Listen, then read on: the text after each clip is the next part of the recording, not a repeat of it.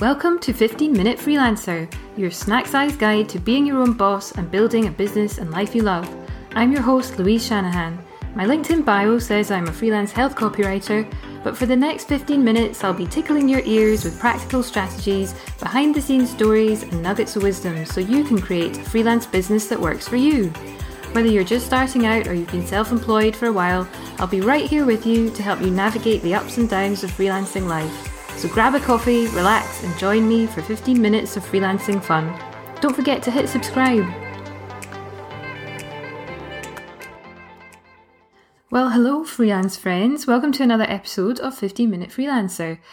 Today I'm answering a listener question. Out to Icona who asked about what clauses you should include in your freelancing contract. That is the agreement that you enter into with clients so you both know who's doing what and by when and what happens in the unfortunate and hopefully unlikely scenario when things might go a bit Pete Tong. So, today I'm going to say a little bit about why I think you should have a contract, definitely, what needs to go in your contract, where to find templates, and a couple of clauses that I hadn't thought to include in contracts when I first started out that have actually been super helpful. I'm sure most of us would rather skip thinking about legal mumbo jumbo and get on with the actual projects and the creative parts of running a business, but this is an important part of how we deliver great work for our clients, make sure we get paid, and generally keep our projects running smoothly. That's why we call it a business and not fun, happy playtime. So before we start, let me just say here none of what I'm about to say should be construed in any way as legal advice. I actually did do one year of law school and it sucked. So I'm not a lawyer. I'm a copywriter and not that kind of copyright. Always run your contract by a lawyer or speak to a lawyer if you've got any questions about what your legal relationship is with your clients. So, first of all, what is a contract? It's a legal written agreement between you and your client that sets out the terms of your relationship and the work to be done. You might call it a statement of work or a letter of agreement or a contract, but basically it makes super clear what each of you are responsible for doing and not doing and sets out what happens if either of you fails to fulfill those responsibilities. So it protects you both and avoids potential misunderstandings about the scope of the project, deadlines, how and when you'll get paid, and so on. Do you really need a contract? I do know a few folk who don't use contracts. They're obviously a lot more trusting than me. And sure, if you have general agreement by email, maybe you've emailed backwards and forwards to agree the deliverables, the deadlines, and payment terms, then yes, that might be enough to get the project started and make you both feel comfortable that you're on the same page. That's fine. You can always refer back to that further down the line if you find yourselves disagreeing about something. And that might also be sufficient if you find yourself needing to go to the small claims court if a client hasn't paid, for example. But it's not going to be as robust as a proper legal contract that's signed by you both. So a verbal agreement over the phone, similarly, might work for you. But again, if things don't go to plan later on, there's not going to be a whole lot that you can do. So personally, that wouldn't be my preferred way of working. Beyond the legal protection, which I'm happy to say I've never actually had to test, there are a lot of wider benefits to having a contract. When you're speaking to a new client and you're just getting to know each other, they're taking a chance on you, right? They want to know that they can trust you. Sorry, my cat is meowing in the background, so I do apologise if that's distracting. So, yeah, having a contract that you both sign looks professional and it shows that you take yourself and your business seriously. It shows that you have systems for running your business rather than just bumbling from one project to the next in a more ad hoc kind of way. So that's good news for the client, isn't it? And it makes running projects a lot easier for you both. You both know exactly what needs to be done by when. You can avoid misunderstandings about things like whether you're allowed to refer to the project in your portfolio, how many revisions you'll do, uh, whether they need to pay for your travel time to and from meetings, you know, all of that kind of detail. It also helps avoid non payment and late payment too. As I say, if you don't have a contract, there's very little that you can do to try to push for payment. And you know, even if you have a contract, it's not going to be a pain free process, but it does mean that the expectation is set about how everything's going to work. So I definitely recommend using a contract. If you use a template, you know you won't have missed out any crucial details that need agreed, and you can just send the same one to each new client and just change out a few specific details each time. So it doesn't need to take up loads and loads of time. You can actually find loads of great free templates online that you can either lift in their entirety or tweak to fit your business and the way that you like to work. So for copywriters, there are some great resources on the Pro Copywriters website. I know a lot of virtual assistants use the Coffee Klatch template and the Federation of Small Businesses also has templates. The insurance provider Simply Business has a template too. So, you know, you can find some good ones online that will save you figuring all of this out for yourself. And I'll put links to these in the show notes. Some accounting software also have contract tools built in, which can make the whole process really easy too. So, FreshBooks lets you include a statement of work, set payment terms, and get signatures and so on.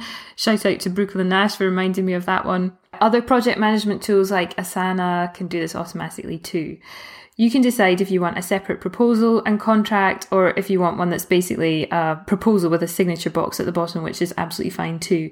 I tend to have a separate proposal doc and contract. They're both templates, so it doesn't take me much time. That's just the way that I've done it and the way that works for me. For the contract, I use a template that I got from Pro Copywriters, which I've tweaked.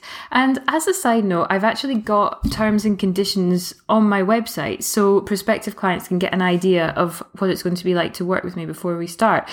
If you're curious, you can go and take a look at those. Uh, you'll find those at thecopyprescription.com forward slash terms dash and dash conditions, I think. I'll put that in the show notes as well. When I've agreed the details of a project with a client, I'll just fill out that template and send it to them via HelloSign, and then they sign it, and we both have a copy. If you're working with a VA, they could also do this for you, or like I say, you can do it automatically through your project management software. So, on to the nitty gritty what should go in your contract? There are a few obvious ones. You'll want to have your name, company or trading name, contact details, and the same for the client. Include a contract or PO number, which will go in your invoices too, so that you can easily track which invoice goes with which project. Make it clear that you're not an employee so you avoid any IR35 pain. And I should say I'm focusing on UK contracts here, but if you work with international clients, the terms uh, may be different, of course. Then you want to set out what you'll actually do, the scope of the project, and key deadlines. Try to be specific, try and be as specific as possible. It's not going to be helpful to say, I'll do your marketing for six months. Like, what does that actually mean? What will you do? What will the client do? Try to be specific. If it's a retainer, what happens if they don't use their allotted time? What if they need more time? Or, you know, however you're organizing that. Make sure it's really clear. Next, you'll want to cover what the client will do. What's their responsibility in this relationship? What background materials do they need to provide? Do you need password access to their software? Who are you going to need to speak to and do you have their contact details? Will you need a pass if you're working on site? All of that. You also want to say a bit about your working arrangements. So the most important one, obviously, is going to be payment terms. This might include how and when you'll get paid, who will pay for software subscriptions that are needed, do you get paid for traveling to meetings, and you also want to include other considerations that make your process easier, such as how and when you expect feedback, expectations around how you'll communicate. And this is a really important one that I think lots of people miss out. So you might want to say something like, you'll aim to reply to emails within 48 hours. You won't reply to emails at weekends. You won't use WhatsApp for business, for example. And that just helps you set some boundaries about when you engage with the client, and it means that they don't need to worry if they haven't heard from you, and they can be reassured that they will hear from you within a reasonable amount of time. So it just keeps things nice and clear. You'll also want to cover things like copyright, who owns the product, and intellectual property at the end of the project. Can the client use that anywhere they like? If you're a designer, do you own the drafts and development work? If you're a writer, you might include the fact that you get a named byline here. I always make sure that I've got a clause that permits me to link to the finished project in marketing materials and case studies. I'll also make sure that I state here that no business sensitive or personal information will be shared, so that's a bit of reassurance. And it's a good idea to have an indemnity clause. This basically says that you're not legally or financially responsible for any damages incurred in the course of or as a result of the project. Hopefully, you have insurance. We talked about that in the pricing episode. But this clause just adds an extra layer of protection. I think mine also says something like I'm not responsible for any delays as a result of floods, fire, war, unexpected illnesses. So you can include something like that too, just to make sure that you're, you know, not going to end up in a tricky situation where you're liable for a project that you actually can't deliver. A couple of other clauses that I think are super helpful, but a lot of freelancers maybe don't realize that they can include are firstly to say that a late fee will apply if payments are late. In the UK, there's legislation that allows you to claim interest on unpaid invoices at 8% over the base rate. And I think it includes reasonable debt recovery costs too. So take a look at that and include that. I've never had to use this myself. I have lovely clients. Touch wood, don't want to jinx it. But often just mentioning that a late fee might apply can jog the process along. So that's worth uh, thinking about including. Another suggestion that was recommended to me by Amy Posner, who is a copywriting coach and client wrangling expert, definitely go and follow her. Uh, I worked with her a few years ago and she suggested including a pause clause. Now, you might like the sound of this one if you've ever had a project start off well and then the client just sort of disappears for a bit. Maybe not quite ghosting you, but just getting a bit slow with the old feedback. If they keep pushing back dates for the next stage of the project, it not only messes with your planning process, it means you have to spend extra time refamiliarizing yourself with their project. I've had this happen where I've maybe done research for a website copywriting project and then the client has had to delay things for whatever reason, so I haven't been able to get on with the writing.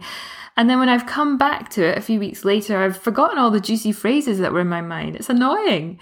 So if you include a pause clause, that means you can say, if you need to pause the project for whatever reason, that's fine.